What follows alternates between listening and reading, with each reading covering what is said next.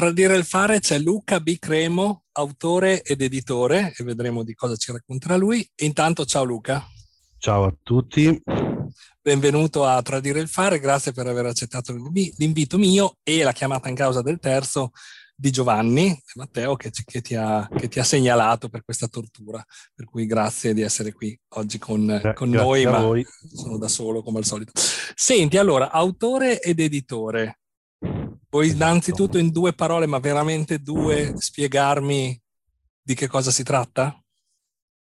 Eh sì, sono autore, quindi io scrivo da, da, da, da, fin da piccolo, poi seriamente ho iniziato a scrivere verso i vent'anni, ora ne ho circa 50, quindi sono 30 anni che, che scrivo in modo un po' più serio e soprattutto di fantascienza, non solo ma soprattutto, e sono arrivato a vincere il prestigioso, direi, premio Urania, che premia appunto il miglior romanzo italiano dell'anno e lo pubblica sulla prestigiosa collana Urania, che è quella che c'è dagli anni 50, che tutti si ricorderanno.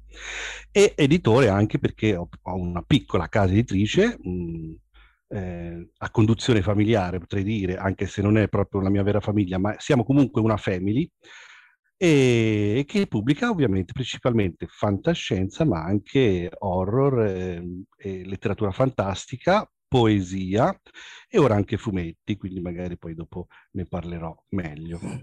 Vedremo meglio e immagino tu sia un membro del connettivismo, visto che è stato Giovanni a presentarti. Esatto, sì, sono, sono il membro del connettivismo e da, non da subito, nel senso che non sono uno dei fondatori, eh, però sono entrato l'anno dopo, quindi essendo del 2004, io sono praticamente entrato subito nel 2005. Eh, però cosa molto eh, carina è che eh, il connettivismo, come forse ti ha detto Giovanni, ha un, una data di, di, di, nascita, una data di fondazione, che è eh, il, il eh, solstizio del 23 dicembre del, eh, del 2004, e che è lo stesso giorno in cui io fondavo la Nazione Oscura, senza sapere, senza conoscerli. Abbiamo questa incredibile coincidenza eh, che poi abbiamo scoperto dopo, quindi magari poi dopo parlerò di che cos'è questa nazione oscura. Ecco. Vedremo anche che cos'è la nazione oscura, certamente, cioè, sicuramente ne parleremo, visto che c'è un, un collegamento così, diciamo, profondo con il connettivismo. Senti, questo è ovviamente il progetto, l'idea o quello insomma, di cui parleremo a tradire il fare, però come al solito a me piace anche un po' inquadrare la persona, per cui se riusciamo a dimenticare la, la, la, la tua carriera, insomma, il, tuo, il, tuo, progetto, il tuo percorso da autore e da editore e parlare per un momento di Luca Bicremo, ammesso che questo sia il tuo nome all'anagrafe, e capire chi è Luca, insomma, che cosa, che cosa, che cosa hai fatto di male o di bene per arrivare poi a diventare un autore un editore, insomma. Sì, guarda, eh, rapidamente, allora, intanto eh, non è il nome anagrafico, che però è molto simile. Diciamo che è un nome scelto, eh, si dice nom de plume, no? Mm, eh, oppure pseudonimo, un nome scelto come ehm, alienità per rendere un po' più alieno il nome anagrafico.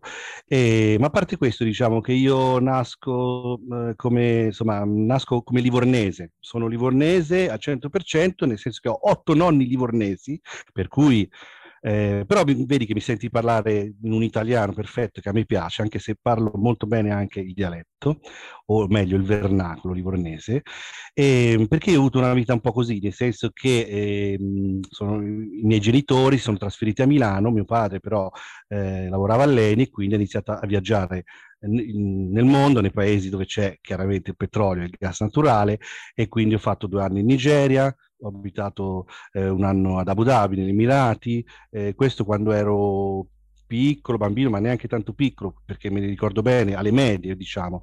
Poi sono tornato a Milano, ho finito gli studi e lì però una volta finiti gli studi mi sono sentito un po' fermo perché ero cresciuto viaggiando e quindi ho ricominciato a viaggiare, ho lavorato anche un po' all'estero. Eh, quindi ho lavorato in Spagna e ho viaggiato anche per, per turismo mesi così. E, e, anche quando poi dopo mi sono sposato ci siamo trasferiti a Genova prima, in realtà a Torriglia che è un paesino vicino, delizioso, proprio vicino a Genova. E poi insomma le, le cose si sono evolute e mh, sono tornato a Livorno perché ovviamente era liberata la casa dei miei nonni, quindi ora opero qui, spero di fermarmi un po' perché ho avuto, insomma, pare- ho fatto parecchi traslochi, quindi in questo momento eh, voglio un po' fermarmi. Tutto, tutto, questo movimento che ho fatto eh, l'ho fatto tenendo insieme le mie passioni che sono la scrittura e anche però la, la, l'editare, no? il, il, eh, il, curare una casa editrice, i testi, eccetera, che ho sempre avuto questa, eh? Eh, fin dall'inizio, anche quando scrivevo. Io ho iniziato infatti a fare eh, fanzine, che secondo me era, ora non lo so, ora si fa, penso online, Um, una volta era cioè, diciamo, il, la cosa che, il, l'ingresso diciamo, nel mondo dell'editoria, per cui andavi in giro e chiedevi dei, dei, contributi, articoli, racconti, disegnini, eh, fumetti, di tutto, e, e, mettevi su questa, questa fanzine che, che, in realtà lo scopo principale era quello di fare gruppo, no? E lì sono entrato nel mondo dell'editoria di fantascienza sono andato poi alle convention dove eh, ho fatto molte amicizie e lì ho pensato di iniziare a aprire una mia casa editrice. All'inizio era semplicemente un'associazione culturale, quindi lo può fare chiunque, e poi insomma, eccomi qua. Ecco. Ecco, sei, già, sei, già andato, sei già andato avanti, hai già detto sì, sì, un sacco già... di cose che avremmo scoperto. Senti, faccio un piccolo passaggio indietro, non so se in realtà sì, tu vuoi condividere questa informazione, ovviamente è liberissimo di farlo o di non farlo, però eh, mi sembra di capire che non ti occupi solo di eh, eh scrittura e di, di eh, editoria, ma che ti, cioè, la tua occupazione è un'altra, mm. diciamo quella principale, o no? Sì, allora, eh, quella principale dal punto di vista economico, chiaramente, è quella eh, di insegnante di, di, storia e filosofia nei licei, va bene? Eh, sono precario, quindi in realtà ho un contratto che va da, da settembre a giugno e, e in realtà io la considero come seconda, seconda eh, professione perché eh, a livello di ore mi occupa meno de, de, del, del, resto, nel senso che a scuola si fanno eh, una media di quattro ore, poi chiaramente ci sono eh, le riunioni, i consigli, scrutini, eccetera, la correzione di compiti e viene insomma un 4-6 ore al giorno. In realtà poi io lavoro 12 ore al giorno perché il restante della giornata sto sui testi a editarli, eh, a correggerli, eh, a scrivere, eh, a, insomma, a curare tutte le, insomma, le, incombenze che ha la casa editrice, quindi eh, la, la, tipografia, i, gli illustratori. E quindi io, eh, attenzione, anche sabato e domenica, cioè io lavoro 12 ore al giorno dal lunedì alla domenica. E questa cosa è strana perché in realtà a me non mi pesa per niente, perché se è la tua passione, questo lo dico anche come messaggio agli altri, se è la tua passione non ti deve pesare. E quindi in realtà è come... Eh, oh, è, è, come essere in vacanza per dire, no? Certo, è faticoso e quindi quando ti stanchi poi, ah, certo, hai bisogno di, di, riposare, quello sì, però il riposo te lo prendi un po' quando ti pare, ecco. Poi oltretutto facendo anche la scuola, insomma, abbastanza pesante, ecco, quello sì. Mi piace questa cosa che hai detto, è, è, è, il principale solo da un punto di vista economico, perché poi ovviamente da un punto di vista personale, comunque di passione, di soddisfazione, così, in realtà il principale è quell'altro, insomma, è il mio progetto, è quello che, che sto portando avanti, insomma.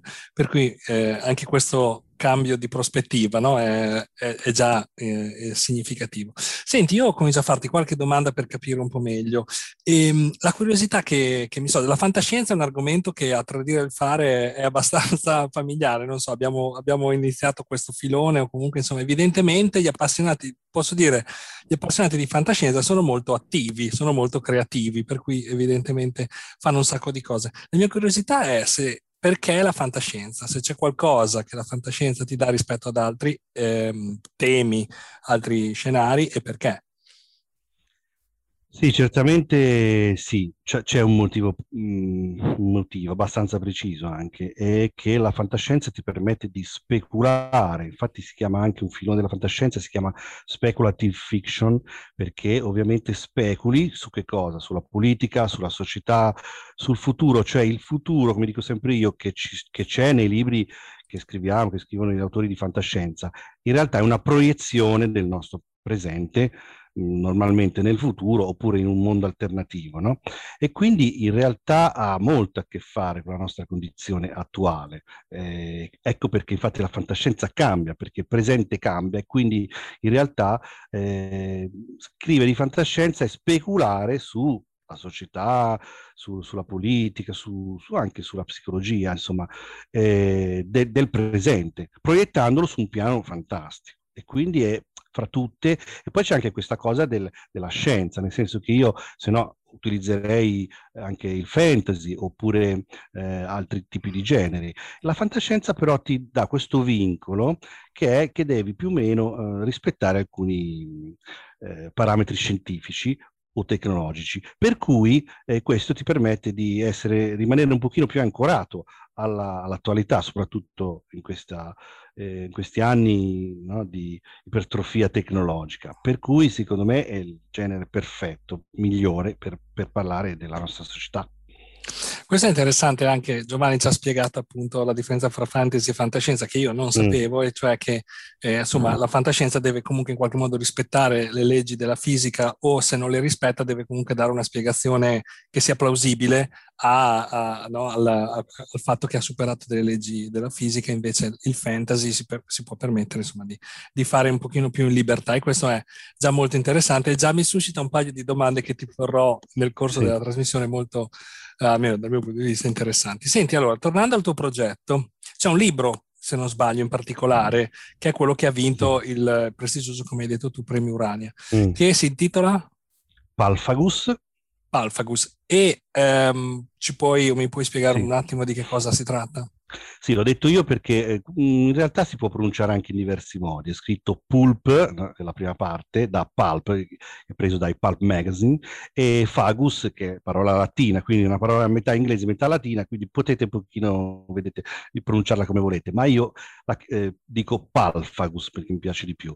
E questo fagogitatore di polpa, che sarebbe nient'altro che una, un asteroide catturato in orbita intorno alla Terra e adibito a ehm, eh, racco- raccoglitore e riciclatore, eh, smaltitore di, di tutta la spazzatura, di tutti i rifiuti eh, della Terra. Ok, siamo in un mondo in cui eh, i rifiuti sono sempre più un problema e quindi si risolve creando questo, adibendo questo eh, asteroide a, a, a, con questa funzione, ok? E quindi eh, ecco che qui ci abitano degli abitanti e, e quindi c'è, c'è quest, tutta questa storia che si svolge tra la Terra e questo piccolo asteroide in orbita. E qual è la legge fisica che ha in qualche modo sovvertito o trasformato? Non so. Sì, diciamo che eh, intanto mi sono creato questo mondo un po' comodo perché ci sono anche delle, dei trucchi che gli scrittori eh, utilizzano no? per, per, rendere la prosa più scorrevole, eccetera. No? Solitamente, questo anche nei, nel cinema, no? solitamente quando si eh, ambienta qualcosa nello spazio bisogna stare attenti perché c'è la gravità e quindi la gente svolazza e, e non ha l'atmosfera, quindi deve avere questi, questi caschi, eccetera. Qui mi sono creato un mondo apposta in cui in realtà si abita all'interno dell'asteroide. No? Eh, mi sono immaginato un asteroide molto poroso, ci sono pietre molto porose, pensiamo soltanto alla, alle, alla pietra pomice, per, es- per esempio, no? che è facilissima da scavare. Ecco. E quindi si abita all'interno, quindi con eh, aria, atmosfera interna e anche gravità, perché ovviamente l'asteroide girando su se stesso crea con la forza centrifuga crea la gravità e quindi si cammina all'interno. Eh, per cui eh, questo l'avevo tutto risolto, questo problema. E, ehm, mh, l'altra co- particolarità ecco, eh, del, del, libro eh, è quella del fatto che si tassano le parole pronunciate ok? Questo sia su Palfagus che sulla Terra.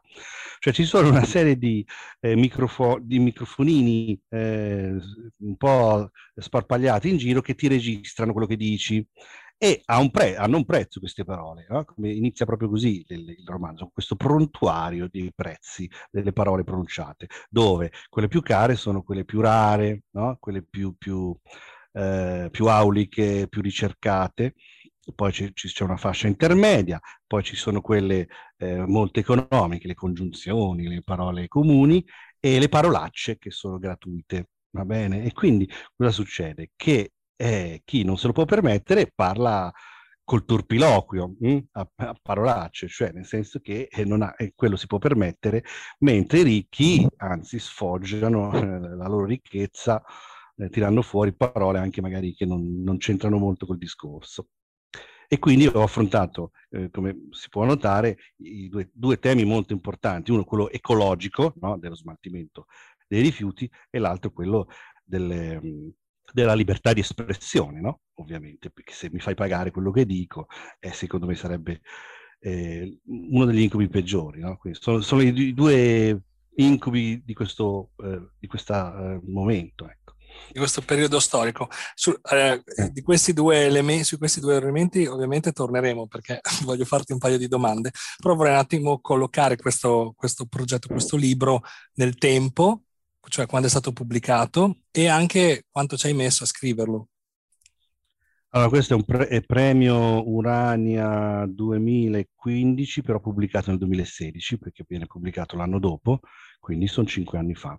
È uscito in edicola nel mese di novembre e ora non si trova più chiaramente in edicola, ma si trova eh, in internet perché dice tutto e nelle bancarelle dell'usato naturalmente perché non c'è in libreria.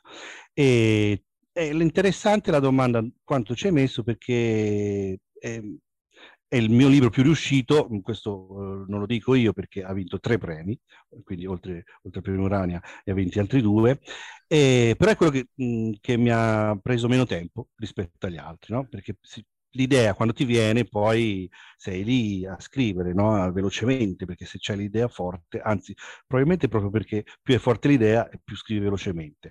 Anche se eh, io mh, più o meno ci ho messo una cosa tipo 5-6 mesi a, ad architettarlo, a progettarlo perché per fare un bel romanzo devi comunque scrivere un, un canovaccio, uno schema, poi ogn- non c'è una regola fissa, ognuno fa quello che, che, che, devi fare delle ricerche, no? Delle ricerche anche noi facciamo delle ricerche scientifiche, si possono fare delle ricerche storiche, questo c'è sempre prima di cominciare un romanzo.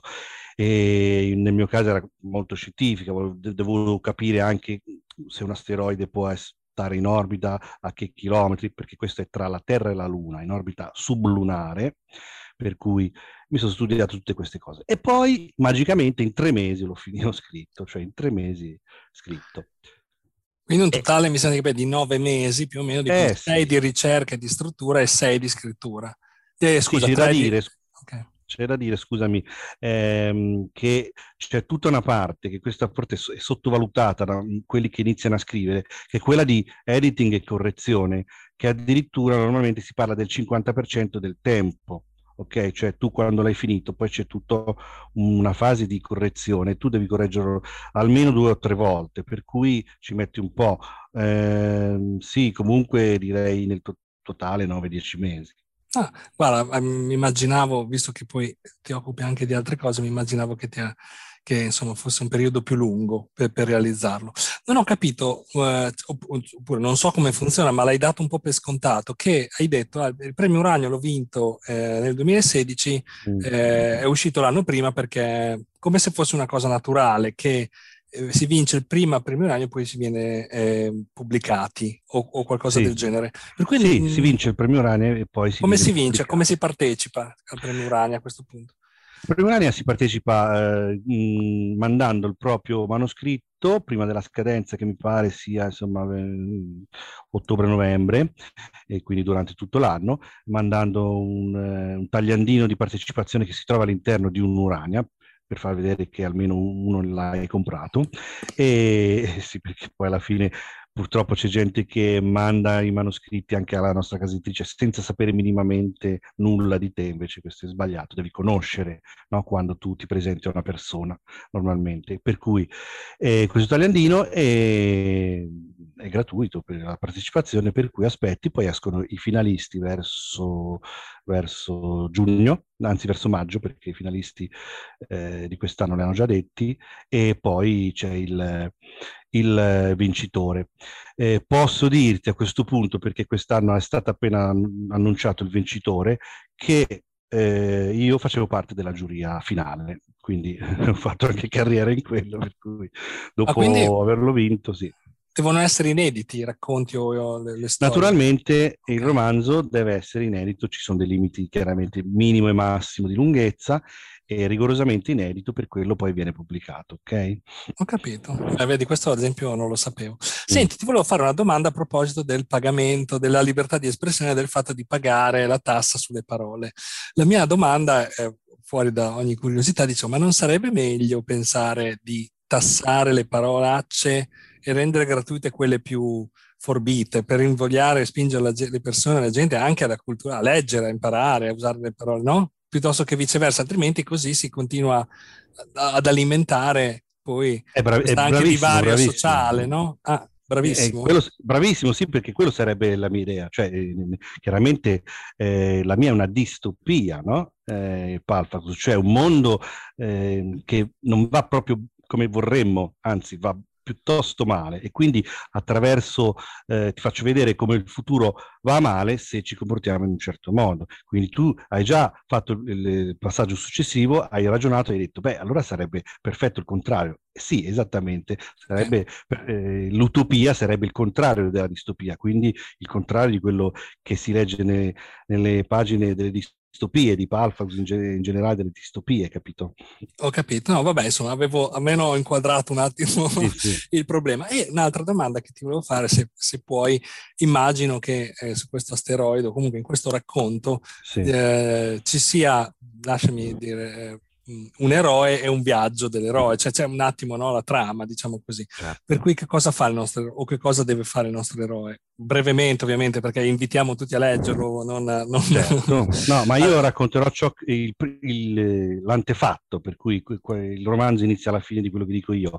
È quel, l'eroe, che in questo caso si chiama Shevek perché è preso, è una citazione ehm, del pianeta dei reietti di Ursula Le Guin, che è una, eh, la più grande probabilmente scrittrice di fantascienza che abbiamo avuto nel mondo, e ehm, quindi l'ho citato. E questo è un ragazzino che viene preso a 14 anni, non è, non è, specificato bene, comunque un ragazzino, viene preso da Palfagus, dal quale non si può uscire perché è una sorta di, di, di, asteroide da cui non si può tornare sulla Terra, si vive lì e i figli, si fanno i figli e la prole insomma, è, è insomma, destinata a rimanere lì. Invece a lui ha la fortuna di essere preso in simpatia da questo imprenditore, un grande imprenditore de, del mondo dei rifiuti, che lo prende così come tuttofare, traduttore, interprete, insomma, e quindi lo fa arrivare sulla Terra.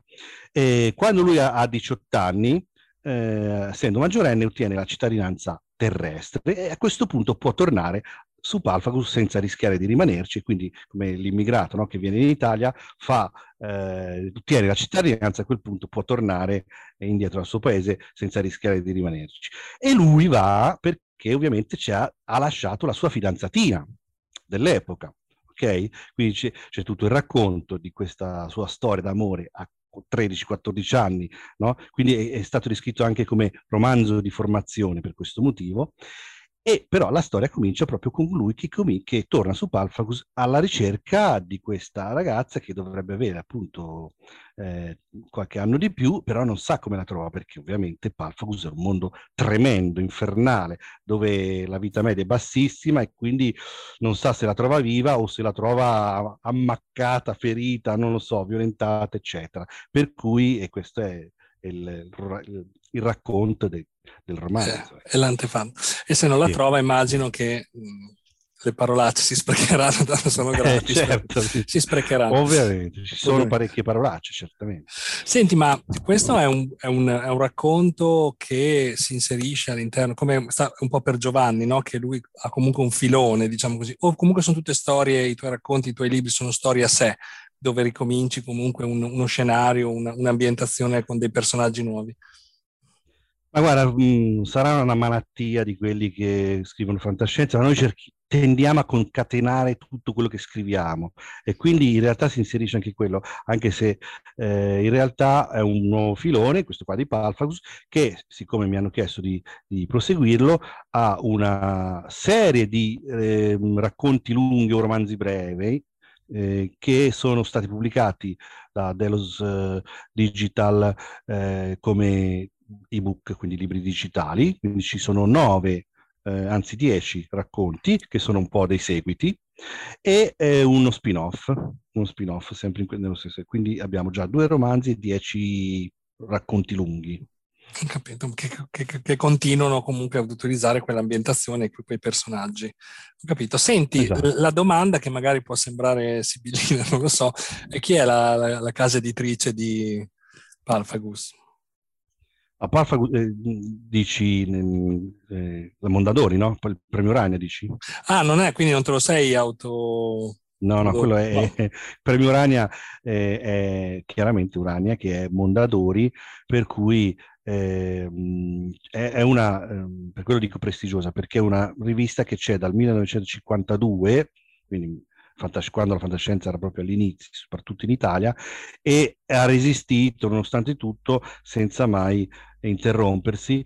È praticamente la seconda rivista di fantascienza più longeva d'Europa e eh, la prima come numero di uscite. Credo sia al 1000 1700 uscite, sia il numero 1700 adesso in edicola, eh, per cui, eh, ed è un classico Mondadori. È, è, stato fatto sulla falsariga dei gialli Mondadori, i famosi gialli Mondadori, che c'erano già negli anni eh, 30 e, e quindi è stato fatto una collana per la fantascienza, quindi hanno funzionato benissimo, ovviamente i gialli sono diventati celeberrimi, ma anche Urania è conosciutissima, no?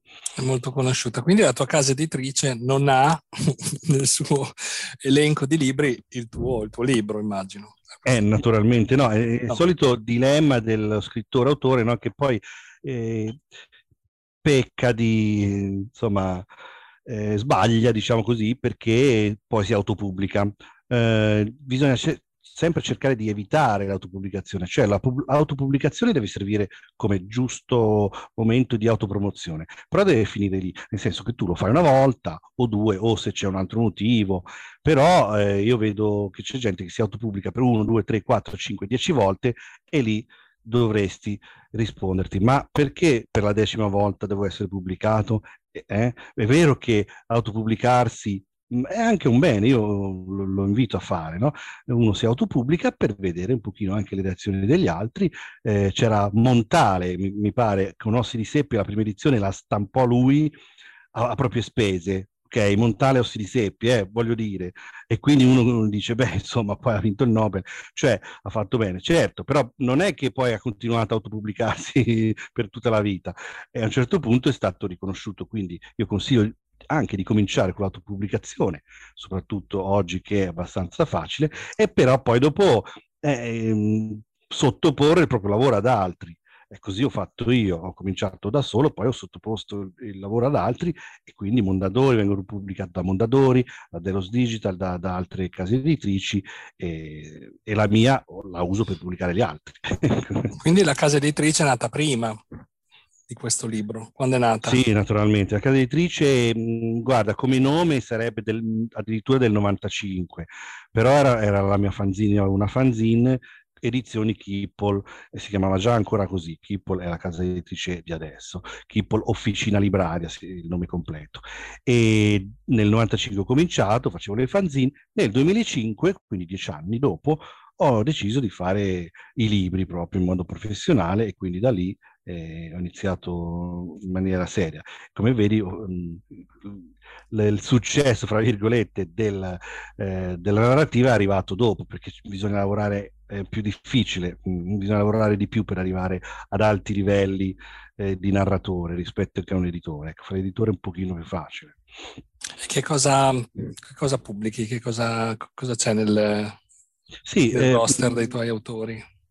Ci sono, noi abbiamo diviso, all'inizio andava un po' così, sai, quando uno comincia va un po' a, a istinto.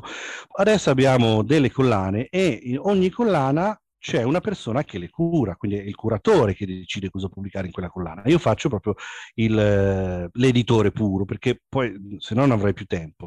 L'editore puro è il curatore una, della collana principale, che si chiama Avatar, che è quella che si occupa di fantascienza. Poi abbiamo un'altra collana che si occupa di eh, horror, new weird e, e, simili, quindi un po' più eh, orrorifica, e una collana di poesie anche lì c'è un curatore di poesia, e poi una, da quest'anno abbiamo una collana di fumetti, ci siamo buttati nel fumetto che anche lì è un mondo pieno di concorrenza, quindi spietato, però noi siamo partiti con un, un fumetto eh, che racconta un po' la vita di Lovecraft, tutto a colori, cartonato, per cui siamo partiti forte per farci un po' notare, perché se non cominci così, no? facile che eh, vai nel dimenticatoio.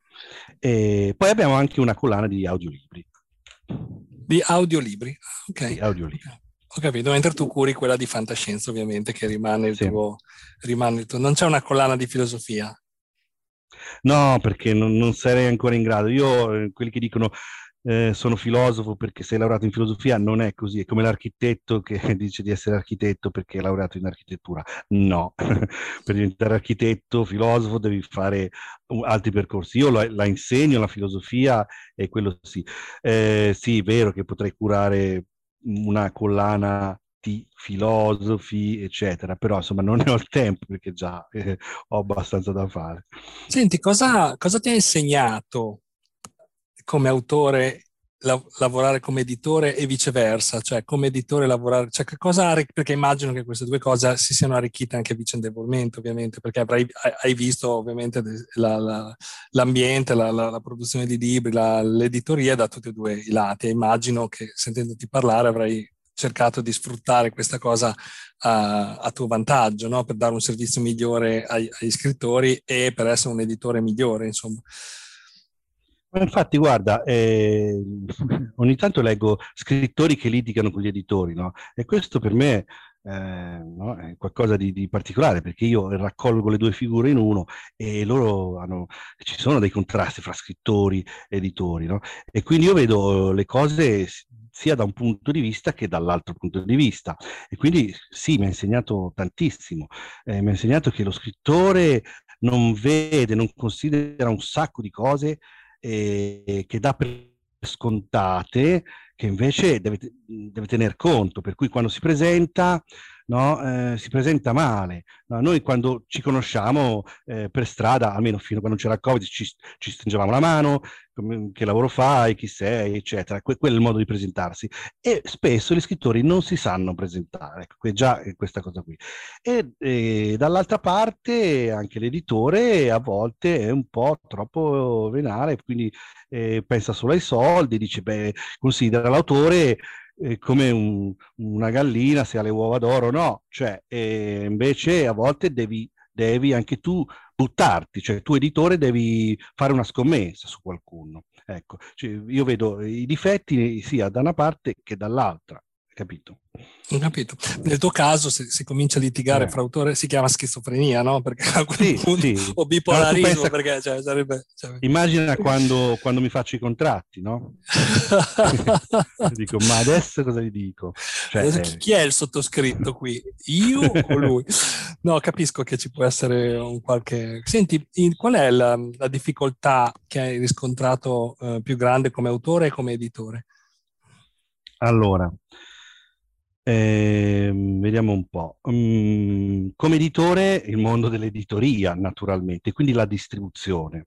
Quello è il problema più grosso, perché allora, tu puoi essere bravo, eh, c'è l'impaginazione, la grafica, il marketing tu, e tutto, va bene, ti, hai i giusti collaboratori, a un certo punto cosa succede? Che il distributore ti prende tutti i libri e poi sparisce, non ti paga, non che non ti paga, però magari vende poco, ha molti resi, quindi alla fine non ci guadagni niente perché eh, le spese, le spedizioni, le spese di resi praticamente ti annullano tutti i guadagni. E quindi eh, quello che consiglio in generale se uno vuole aprire una casa editrice dall'inizio è fare passi piccolini un po' per volta, quindi non andare subito come fanno molti che magari hanno anche un po' di soldi da parte, vai facciamo tutto distribuzione nazionale subito, collane e via. No, comincerei a andare con i eh, piedi per terra e, e, aprire o dipende un po' da quello che fai, o una distribuzione regionale, oppure una meta distribuzione, cioè qualcosa che rende ordinabili i libri in libreria, senza però per questo che li devi dare, perché se tu sbagli eh, una tiratura di mille, anche 5.000 ma anche 1.000 copie, tu quei mille eh, li butti via, hai speso un sacco di soldi e non prendi niente, capito? Per cui ti butti via, butti via un sacco di soldi e non puoi andare avanti. Per cui eh, devi, eh, e questo succede anche se il nome è grosso, eh? cioè se tu sbagli qualcosa, non funziona, anche col nome che è un pochino conosciuto o la, il romanzo bello, la cosa di qualità, può non funzionare perché tutti i meccanismi devono essere fatti su misura, cioè tu devi sapere chi è il tuo target, devi eh, essere in buoni rapporti col distributore, devi sapere quanto ci perdi se non vendi niente, e quindi io suggerisco ci sono delle forme intermedie di distribuzione che ti permettono di essere comunque sul mercato, ma non essere obbligato a stampare mille copie tu ne puoi stampare anche 100, le vendi e ne stampi altre 100. Tanto adesso con l'editoria, con la tipografia digitale, non, non ci spendi di più come era una volta che eh, con l'analogico dovevi per forza stampare mille copie, se no i prezzi erano gli stessi. Mi sembra di capire se è un argomento che ti sta particolarmente a cuore perché mi sembra insomma, che la, la tua passione nel rispondere a questa domanda si è particolarmente accesa, per cui ti chiedo qual è la difficoltà maggiore invece come, come autore, come scrittore.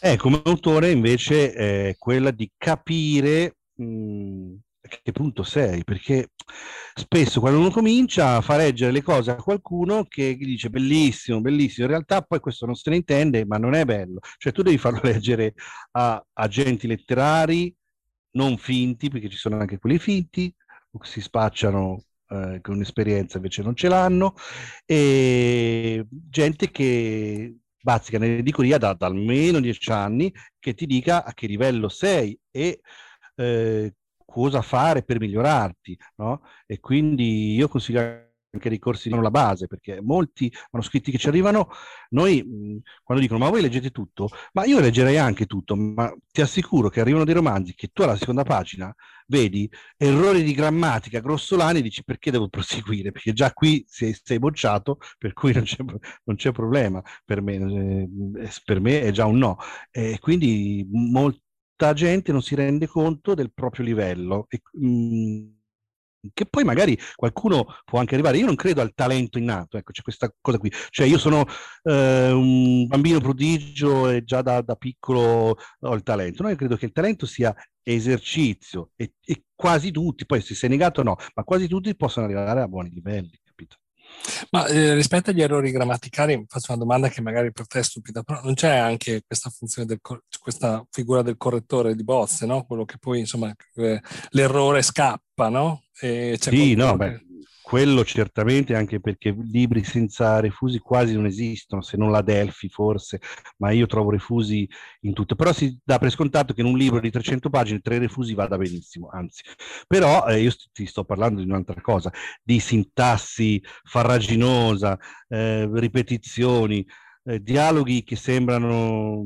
Boh, che io dico, ma quando fate i dialoghi, come parlate voi? Eh, scrivete come parlate voi, registratevi e poi eh, sbobinate, perché scrivete dei dialoghi fuori dal pianeta, che secondo me non so perché magari uno vuole cercare di rendere il dialogo più alto, non so qual è, e a volte si, si, ci sono delle parole così alte messe lì che dici, beh, questa non c'entra niente. Per cui bisogna stare attenti al registro che tu stai utilizzando, un registro alto, basso, no? E, e tornando a Palfocus, lì ci ho giocato, perché lì in realtà c'è sia alto che basso, no? Perché dicono parolacce, poi a un certo punto dicono catarsi, no? Perché no? Perché eh, eh, volevo spendere un po' di più per questa persona e quindi volevo dire questa parola qui che costa tanto. Ma lì ovviamente è tutto un gioco, è fatto apposta, e, e... però bisogna bisogna stare attenti di non cambiare registro mh? Mm, continuamente. Ho capito. Senti, la, la, il libro, comunque la tua produzione d'autore o quella da editore, si rivolge a una categoria in particolare? Ehm, per età, per sesso, per nazionalità, razza, religione, non lo so, hai un tuo target o di fatto è, una, è un'offerta molto eh, ampia? Se, se, dice, se rispondessi a questa eh, eh questa domanda con un sì entrerei in un ginepraio di, di sessismo, maschilismo, eh, abilismo, tutte queste cose. Eh, per cui no, beh, ovviamente io scrivo per tutti. Giustamente eh, fai notare l'età, ecco, l'età eh, c'è, ehm, nel senso che esiste la letteratura per ragazzi, esistono il young adult, che è una via di mezzo, e quella eh, per adulti. Ehm, è vero, io, i miei personaggi sono quasi sempre, spesso, diciamo, o ragazzini mh, mm, o insomma giovani, eh, per cui questo si potrebbe prestare anche a una lettura da young adult, però le storie sono abbastanza trucide e cruente, per cui insomma per stomaci particolari, quindi mh, più che età, diciamo, se hai lo stomaco puoi leggerli. Senti, dove, dove, dove, sta andando questo progetto? C'è un, un futuro? Uno, hai un'idea, hai uno sviluppo già in mente dove vuoi portare, come, come, autore, immagino magari più legato alle storie, come editore però magari ci può essere un, un'idea su come sviluppare, no? Um, sì, come mm, partiamo sempre da, dalla casa editrice. Eh, sì, noi abbiamo, eh, perché io mh, spesso mi capita di parlare con eh, Franco Forte, che è direttore editoriale di, eh, di Mondadori, quindi anche curatore della collana Urania, e, che è lui che, che mi ha proposto di fare il, il giurato al, al premio Urania. E lui mi dice, mm, guarda, che, che, praticamente sta succedendo che ovviamente i, eh, l'editoria digitale è in crescita, ma non così tanto, però c'è un, questo fenomeno dei libri molto belli, tipo i draghi mondadori, no? questi libri grossi, eh, cartonati, pregiati, fatti con una carta bella, no? che si prestano a, sia un regalo sia a tenerli in libreria che fanno bella figura, che sono vendutissimi, perché effettivamente se io voglio eh, comprare un libro, eh, ci sono due motivi per cui compro un libro. Uno, lo voglio leggere e punto e basta. Beh, compro quello più economico, che cosa me ne frega? L'ebook, il digitale. L'altro è perché no, a me piacciono i libri, c'è tanta gente che piace la carta proprio, è rimasta ancora eh, ancorata al, al soggetto libro e quindi lo vuole il più bello possibile. Cioè, mh, quindi il tascabile sta un po' perdendo e sta tornando in auge questo. E quindi, per, per rispondere alla tua domanda, oh, abbiamo iniziato a fare questa collana di, che, che, noi chiamiamo I Giganti, che è appunto un, una collana di romanzi o mh, tre romanzi insieme, insomma di 500 libri di 500 pagine con copertina cartonata, con segnalibro, carta pregio, eccetera. E l'altro progetto invece, sempre in direzione con, mh, divergente a questa qui, è quella non, io provo a, a, a, dirla anche se non sarà facile spiegarla, degli NFT che sono i, questi non, ehm, non fungible token, hm? cioè gettoni non fungibili, tradotto in italiano, che sono, io spiego così, poi, eh, di, come dei tag, eh, come delle firme su alcuni mh, mm, eh, opere d'arte. Solitamente si usa per piccoli video, eh, quadri digitali, no? per garantire l- l'originalità di un quadro digitale, visto che è facile copiarlo, come si fa? Si è risolto con questi NFT. Quindi hanno questa firma e rendono unica quell'opera, anche se è digitale, la rendono unica. E questo lo, lo cominciamo a farlo con i PDF. Noi mh, eh, questo proprio fra pochi giorni, il 20, metteremo in asta il nostro primo PDF NFT, cioè nel senso eh, firmato. Eh, vediamo poi cosa succederà. È un esperimento, naturalmente. Eh, lasciami dire che però è anche abbastanza legato alla fantascienza, no? Molto, eh. È un precursore, insomma, voglio dire, rimani coerente sì. anche con la, la scelta del, insomma, del, del formato. Sì, perché formato. anche nel, quando sono iniziati i libri digitali, che è una cosa eh, fantascientifica, eh, e noi siamo stati tra i primi nel 2010, quando poco dopo che hanno decretato che l'IPAB era il, eh, formato standard, perché in realtà gli audiolibri ci sono già dal 2000, però diciamo nel 2009 all'incirca eh, hanno decretato che l'IPAB era così e quindi noi abbiamo iniziato quasi subito con il risultato che un mio libro sorprendentemente è andato primo, è arrivato primo in classifica, nella classifica generale di Amazon.it, eh, superando Mostri Sacri. All'epoca mi ricordo c'era il, il libro di Steve Jobs, per dirtene uno, e io l'ho superato, cioè perché, eh, perché ovviamente eh, eravamo più economici, eravamo nuovi, incuriosivamo, insomma ho avuto questa, questo exploit sono stato anche intervistato a Radio 24 per questa cosa qui e, e quindi per dirti, no? Sempre eravamo i primi. Poi cosa è successo? Sono arrivati tutti gli altri, noi siamo stati inghiottiti dai grandi eh, perché giustamente non avevamo eh, i numeri, però eh, adesso mh, sto anticipando tutti con questa cosa. Io credo che in Italia forse siamo i primi a fare un PDF firmato con NFT. Eh, NFT. Eh, in America l'hanno già fatto quest'anno. Eh, sicuramente avveniristico, sicuramente. Io anche, insomma, non, non, so tanto, ma perché anche è una cosa molto nuova, per cui sicuramente state ancora una volta dettando le regole. Senti, ti volevo chiedere, ti volevo riflettere con te su una cosa che eh, legata anche alla fantascienza e a una cosa che ho, ho, letto di recente. Cioè la fantascienza di fatto, come dicevi tu, no, ti permette di proiettarti nel futuro, no? cioè di immaginare un futuro, parte dal presente, ma di fatto... E questo è comunque un messaggio di speranza, no? perché comunque con, cioè, fa pensare che ci sia un futuro per l'umanità, no? Che sarà con un nuovo scenario su una navicella piuttosto che un asteroide, piuttosto che con un, so, un corno in mezzo alla fronte, ma c'è un futuro. Per cui ehm, anche forse questo da un punto di vista filosofico, adesso che mi ci fai pensare, cioè dà una, dà una sorta di speranza all'umanità che è un po' anche quello che fanno di solito le religioni,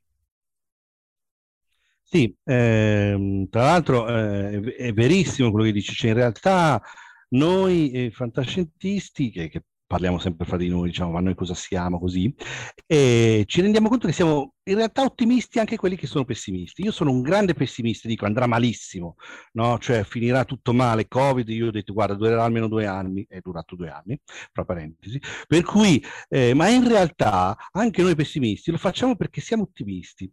Ti spiego, quando io faccio una distopia, no? descrivo un mondo post-apocalittico, dove hanno buttato le bombe atomiche, dove eh, le grandi multinazionali controllano la nostra mente e la nostra quotidianità e noi non possiamo fare più niente, non abbiamo libertà. In realtà lo faccio per mettere in guardia. Va bene? Quindi guardate che se continuiamo su quella strada, questo è il punto di arrivo, è una proiezione che ho fatto io. Però sto dicendo di cambiare strada e quindi eh, ora c'è questa disputa tra quello che era il cyberpunk, no? che era più che altro anni 80-90, che era comunque una, una erano comunque distopie e quindi visioni negative del futuro, e questo Solarpunk, più recente, eh, che invece vede proprio il futuro come positivo, quindi ci sono queste città verdi, piene di vegetazione, ehm, sostenibili, uh, civiltà eoliche, no? e quindi eh, una visione mh, più ottimista, ma in realtà secondo me la, alla fine è la stessa cosa. Sono due modi di affrontare lo stesso argomento, eh, perché insomma alla fine io mi, sono d'accordo con, con quelli che eh, fanno utopia o distopia, cioè la pensiamo allo stesso modo, solo che sono due modi di affrontare la cosa. Okay? Un po' diversa. Le, leggevo, no? Anzi, ho visto un, un telefilm, insomma, che c'era questo assassino, diciamo così, adesso la faccio un po' breve, che diceva quando arrivi a pensare che non c'è un domani, no, puoi uccidere qualcuno perché non ci sono conseguenze per quello che fai, perché non essendoci un futuro, non essendoci un domani, se, se tu pensassi che oggi è l'ultimo giorno della tua vita, non ti preoccuperesti di quello che fai, perché tanto non c'è un domani per pagare le conseguenze no, di, delle tue azioni. Quindi insomma questa proiezione verso il futuro è anche una proiezione di speranza, nella sua anche accezione più negativa un futuro c'è, qualcuno su quell'asteroide ci sarà ancora, no? Per, non lo so, a Mars per certo. andare a cercare la propria fidanzata, che comunque è ancora no, un, un, moto sicuramente positivo. Sì, tra l'altro le, le, le, um, la, diciamo la vita eh, il desiderio di vita c'è più, più, che altro nelle situazioni più precarie, più, più di sofferenza, di dolore eh, sia, sia, basta vedere in certi villaggi dell'Africa che non hanno niente, stanno sempre a ridere, no? e invece poi vai a vedere nel paese non so, un quartiere pregio dove ci sono questi benestanti o ricchi che, depressi che si suicidano, no? Cioè, questo è una tendenza, naturalmente sto, sto generalizzando, però è così, cioè, cioè, non è che è falso. Quindi è, una tendenza dell'uomo a eh, cercare di essere ottimista soprattutto quando stai male, ok? Ecco perché funziona bene la, la, la distopia. E, e comunque parlando di futuro, lo dico da filosofo, il futuro è legato a questa visione che abbiamo noi del tempo che purtroppo è sbagliata, cioè noi arriviamo dal, dal, dal Medioevo, dal, dal classicismo e abbiamo quest'idea di tempo lineare che è una retta che va da qui a lì. In realtà il tempo non è così, il futuro eh, non è una cosa che ehm, si percorre per arrivarci e fa parte di noi, cioè nel senso che passato futuro e presente sono la stessa cosa. Noi viviamo come, ora non voglio eh, scendere troppo in particolare, semplifico, ma noi viviamo in un eterno presente.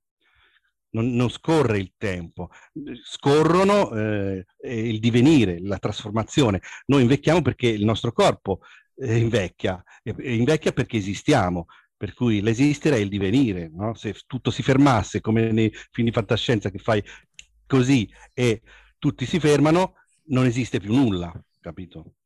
Senti, scusa, sei presente, passato e futuro sono la stessa cosa. Sì. C'è un po' di... C'è qualcosa che faresti diversamente?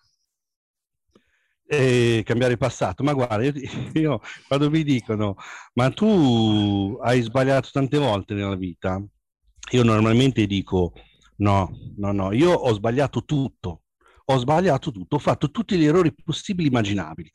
Non a caso, infatti, sono sposato e divorziato, per cui ho sbagliato pure quella. Cioè, eh, ho sbagliato posti dove essere, persone da frequentare. Però che cosa ho fatto? Eh, non mi sono fermato lì. Cioè, se ti fermi all'errore eh, sei finito. Invece eh, dopo l'errore ho detto, beh no, io voglio continuare e voglio andare avanti, cioè voglio cambiare. L'errore mi serve da, da, da, insomma, mh, da insegnamento, da insegnamento. No, mi dice dove non andare, mi dice quello che non devo fare. Ecco cosa dice l'errore. C'è questa quotazione anche abbastanza, quotazione, scusa, citazione abbastanza famosa che dice non ho sbagliato 100.000 volte, ho trovato 100.000 modi che non funzionavano. Cioè, ho, solo testato 100.000 modi che non funzionavano. Sì, ma se di... tu eh, guardi eh, Elon Musk, tanto per eh, rimanere in una, un uh, argomento fantascientifico, che manda questi, queste navicelle, lo, spa, eh, lo, SpaceX, lo SpaceX, che continuano, non so, tutti voi avrete visto, a esplodere così.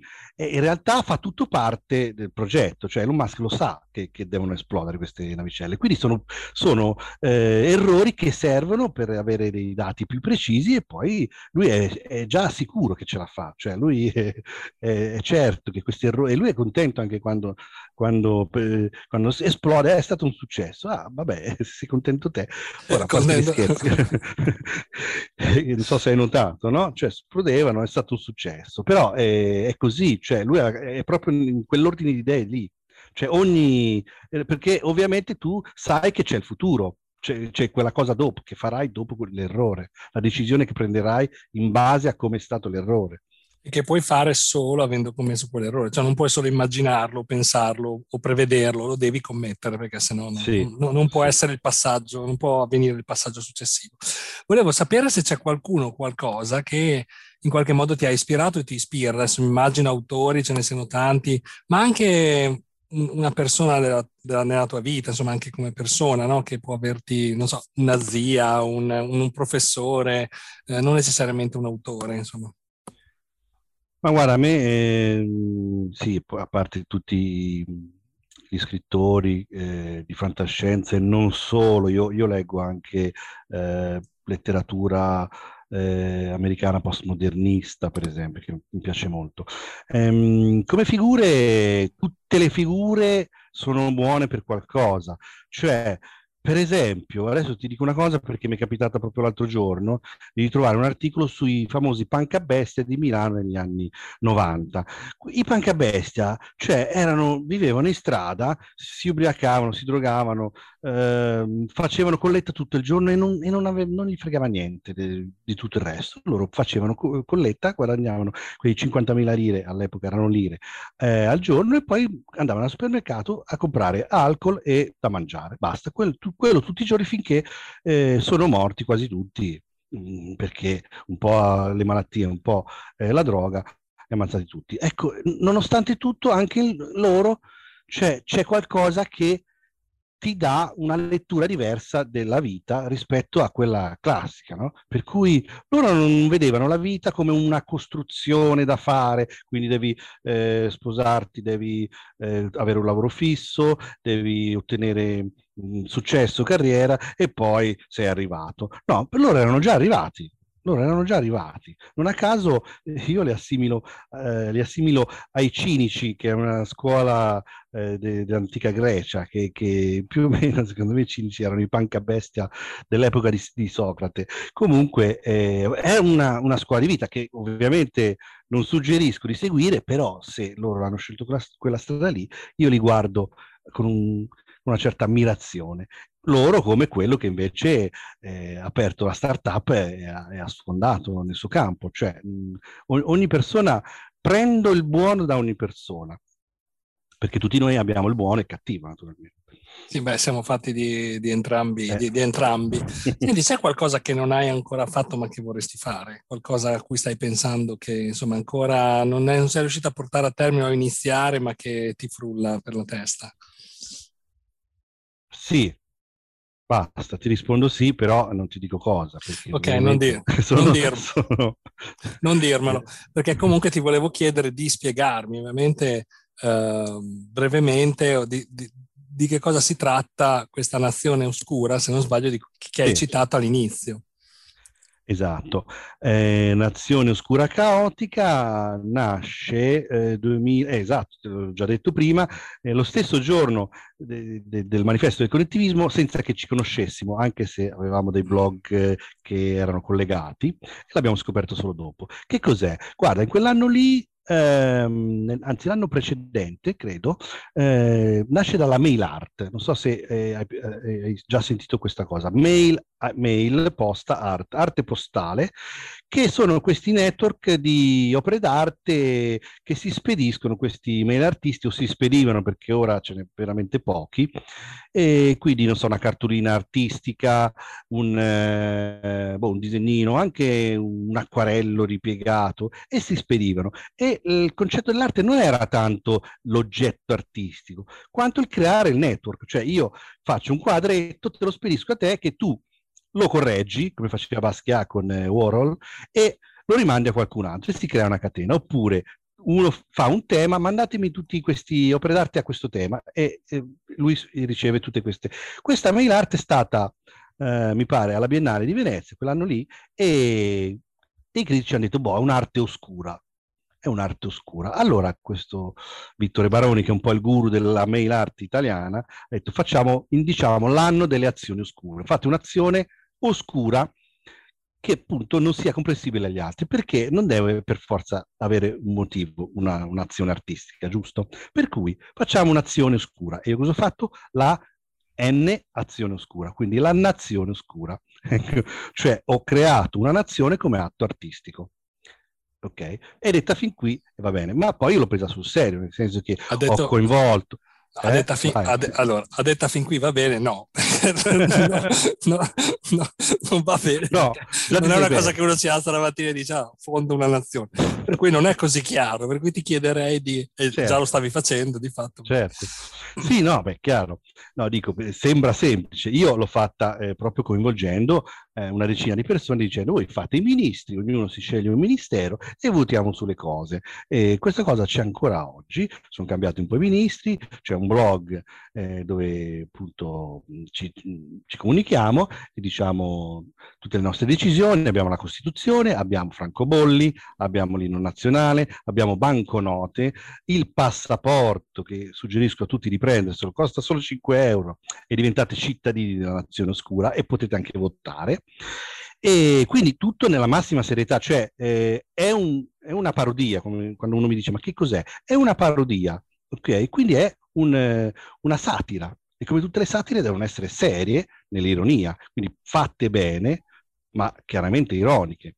E, e niente, questa, questa, in realtà questa azione eh, che ti dicevo prima, si, in realtà si inserisce in un mondo di micronazioni. Io suggerisco a chi sia minimamente interessato di partire da, dalla voce su Wikipedia, micro, micronazione, mm, ok? Così capite un pochino.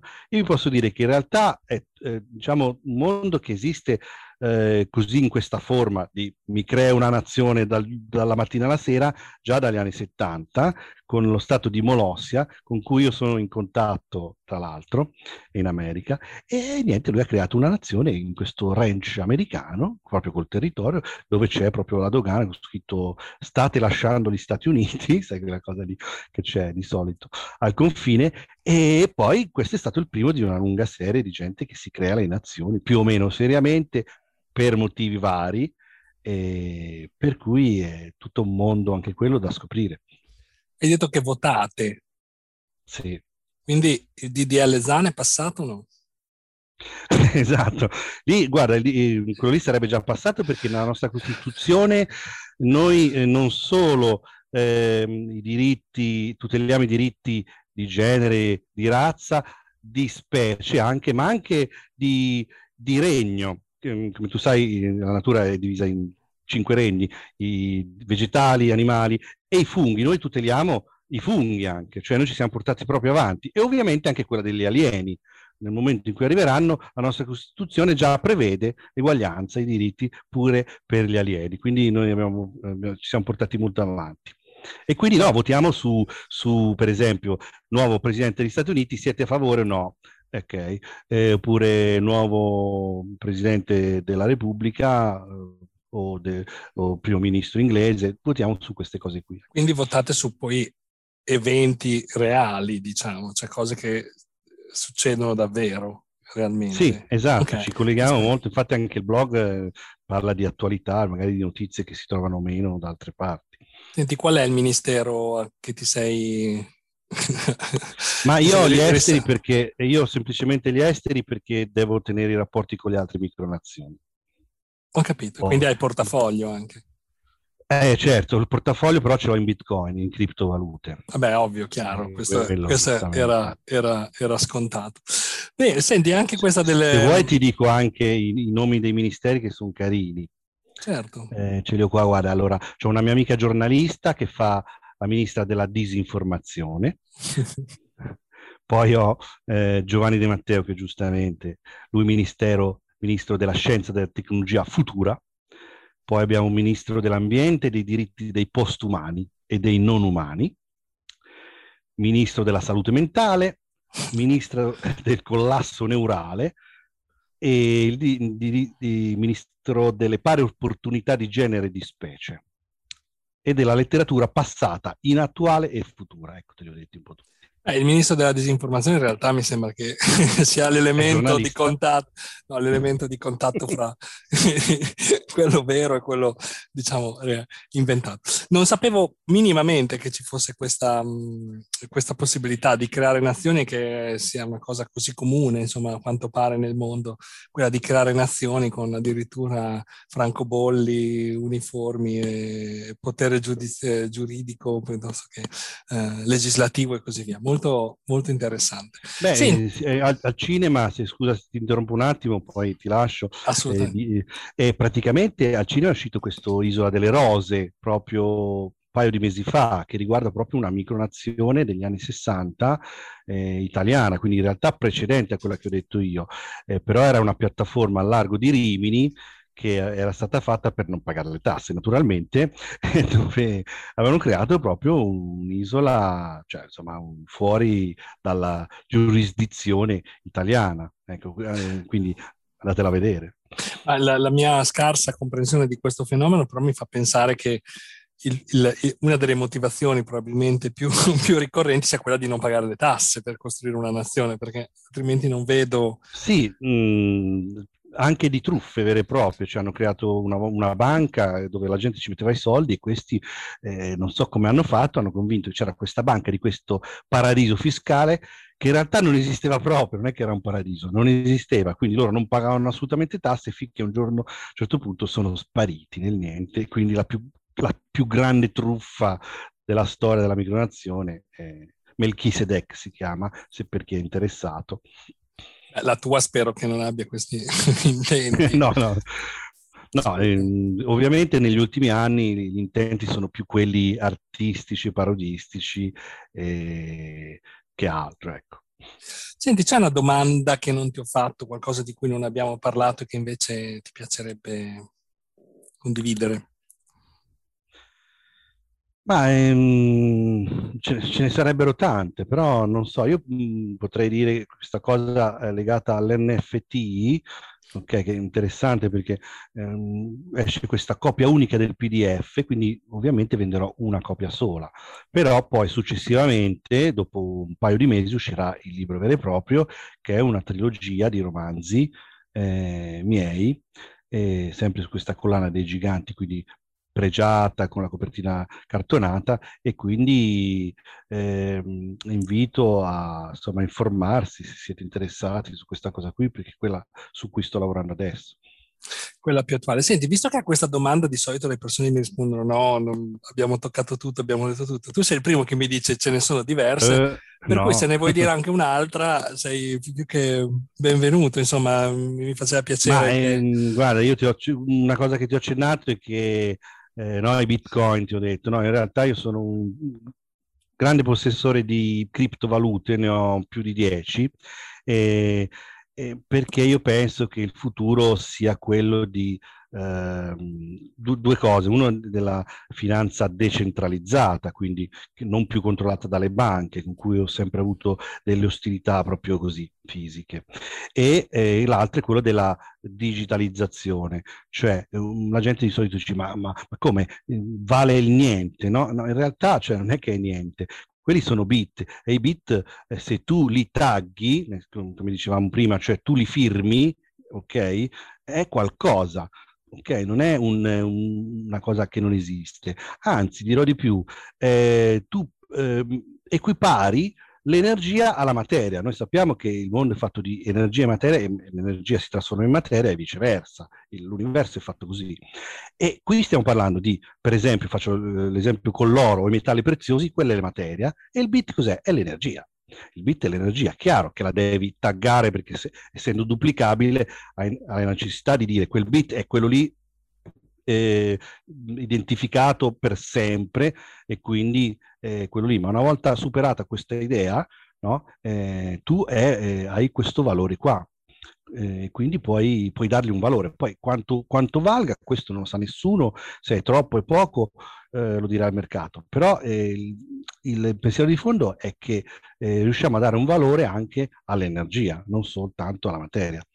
Quindi questo tag funziona tipo quella che una volta quando noi eravamo bambini era so, la filigrana dentro le mille lire, cioè quella, quella garanzia che, che erano valide. Sì, ti dice no, non solo che è valida, ma che è quello lì, che, mm. che quel bit lì, ok? Cioè eh, ogni bit, ogni bit è, eh, ha una firma, ogni bit è diverso dall'altro. Poi per, per, i bitcoin, per esempio, sono un massimo di 21 milioni, basta, non ce ne sarà più, sono 21 milioni, ormai nel mercato ce ne sono, mi sembra, 18 o più di 18, per cui sono quasi tutti disponibili e poi non ce ne sarà più. Se nel futuro ognuno volesse avere un pezzetto di, di Bitcoin, questo va, il prezzo va alle stelle, perché ovviamente quelli sono e non possono essere aumentati. Chiaro, ci sono altre criptovalute e questo rendono tutto un po' più caotico, ma il concetto è quello di eh, assimilarlo più che più che a una moneta a un, a un, all'oro, più, più, che a una moneta di scambio, ecco. a un valore. Ho capito. Senti, vuoi condividere magari i contatti eh, dove sì. trovare la casa editrice o anche come autore? Voglio dire, in qualche modo, se qualcuno vuole... Ehm, immagino che eh, dici che ricevete tanti eh, manoscritti. Sì. Tanti... Quello Vai. che penso interessi di più sia la casa editrice e quindi eh, il sito è eh, kippol.it scritto K eh, IWP di Palermo, Livorno Empoli.it, ok? Kippol è una parola eh, creata da Philip Dick, quindi chi, chi, per chi ama Philip Dick già ha delle coordinate. E mh, quello che devo dire è che noi, per chi è debuttante o comunque agli inizi, anche se ha già pubblicato, così abbiamo un premio anche noi, il premio Kippol.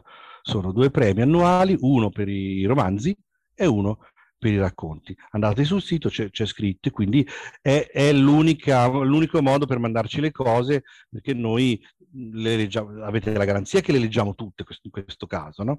eh, sia romanzi che racconti, e chi vince ovviamente viene pubblicato. semplicemente. E, e se ci fosse qualcuno per... che vuol fare il ministro di qualcosa? Ecco, per fare il ministro c'è tutta una trafila burocratica lunghissima, ovviamente, perché la burocrazia è proprio no? la cosa che più ci contraddistingue proprio perché la odiamo e quindi noi la applichiamo. E bisogna andare su nazione oscura, tutto attaccato, .wordpress.com che è diciamo no, il sito di WordPress. E qui eh, se uno vuole un pochino eh, entrare va su eh, come diventare cittadini che c'è nel menu. Mm? E qui c'è ottenere il passaporto e poi c'è ho il passaporto ora, quindi molto semplice in realtà, quindi prima si ottiene, si compra il passaporto, timbrato eccetera, bollato tutto, si riceve il passaporto e a quel punto si può fare domanda per votare. Oh, tutto molto semplice, molto eh. semplificato in realtà, quindi questa burocrazia. Un po' come diceva Luttazzi, non so se ti ricordi quando diceva questo telegiornale mm. andrà in onda in forma ridotta per venire incontro alle vostre capacità mentali. Non so se te lo ricordi, per cui eh, sembra un po' così. Sì, sì, sì. Va bene, senti, io siamo in chiusura, ci sono le ultime due domande di rito. L'ultima è una non domanda, come dico sempre, ma te la farò dopo. Mm. La domanda finale è quella insomma, che, eh, con la quale chiedo, in questo caso a Luca Bicremo, che cosa c'è tra il dire e il fare. Eh sì, eh, io ho sempre considerato quelli che parlano come dei grandi intrattenitori che mi fanno ridere e poi dimentico tutto e vado a dormire e per me non hanno detto niente. Cioè, per me il dire è poco e il fare è tutto, nel senso che eh, apprezzo quelli che parlano tanto e fanno tanto, però come tu sai, no? c'è tanta gente che dice faccio questo, faccio quello, fallo quello, io lo ascolto volentieri perché ascolto tutti, ascolto tutto, anche, anche i logorroici, no? anche per tre ore, però poi il giorno dopo non è che mi richiami e mi fai un altro discorso, il giorno dopo ti presenti col progetto oppure eh, ti presenti con, con la cosa che hai già fatto, per cui io anche quando scelgo i collaboratori dico senti, non voglio sentire tante parole, proviamo, basta, proviamo e poi dopo se hai fatto bene è andata bene, se hai fatto male no. Quindi mi piace parlare, come vedi, eccetera, però quando si parla di collaborazioni, progetti, cose, preferisco vedere che cosa hai fatto o vorrai fare, eccetera. Per cui il dire tutto e il fare, boh, così, è un po' rappresentanza. Ho capito. Senti, l'ultimissima appunto non domanda è se hai qualcuno che mi, mi puoi presentare eh, sì. o che vorresti presentarmi per sottoporlo alla stessa tortura, insomma. Ma, ma guarda, io ti dico un nome, ma non gli dire che, che sono stato io. cioè io ce l'ho un nome che è un eh, allora lo, lo, dico perché ormai poi se lui non vuole vedere eh, Mariano Equizzi è un regista un regista un po' sui generis perché lui in realtà lavora eh, sulla realtà aumentata, ok? E attualmente lavora per l'Unione Europea, non so bene in che campo, in Bulgaria, a Sofia, quindi credo che ne abbia da dire sicuramente. E lui è uno che fa. Che fa. Bene, adesso vediamo se insomma, sarà contento di accettare il, tuo, il, mio invito e la tua chiamata, come, come hai fatto tu per fare un'altra bella chiacchierata con... Non ho capito il nome, mi ripeti il nome? Sì, Mariano Equizzi. Con, con Mariano in, in, futuro. Senti Luca, io ti ringrazio, è stato veramente molto molto divertente, molto interessante, è veramente molto poliedrica, è stato molto illuminante. Io come dico a tutti eh, ti invito eh, a tornare in futuro per un follow up o un aggiornamento, se, per nuovi progetti, cose che nascono, cose che muoiono, non lo so, insomma se, se avrai certo. voglia e piacere sei sempre il benvenuto, per cui autoinvitati. Io intanto ti ringrazio per questa, per questa ora che mi hai dedicato. Beh, grazie a te, grazie a te soprattutto, dai. Senti, e come dico da un po' di tempo a questa parte, la sigla finale non è più come all'inizio, che era uguale a quella, a, quella iniziale, mm. ma eh, è cambiata, mentre quella iniziale è sempre offerta da Fabio Fiandrini, un amico, un artista incredibile. L'ultima, la, la, sigla finale, è sempre offerta da un grande amico, un grande artista che si chiama Paolo Sentinelli e che ha composto questa, questa musica di sole due note, cioè il Fa e il Re per continuare ancora una volta a incoraggiare tutti quanti a eh, ovviamente fare.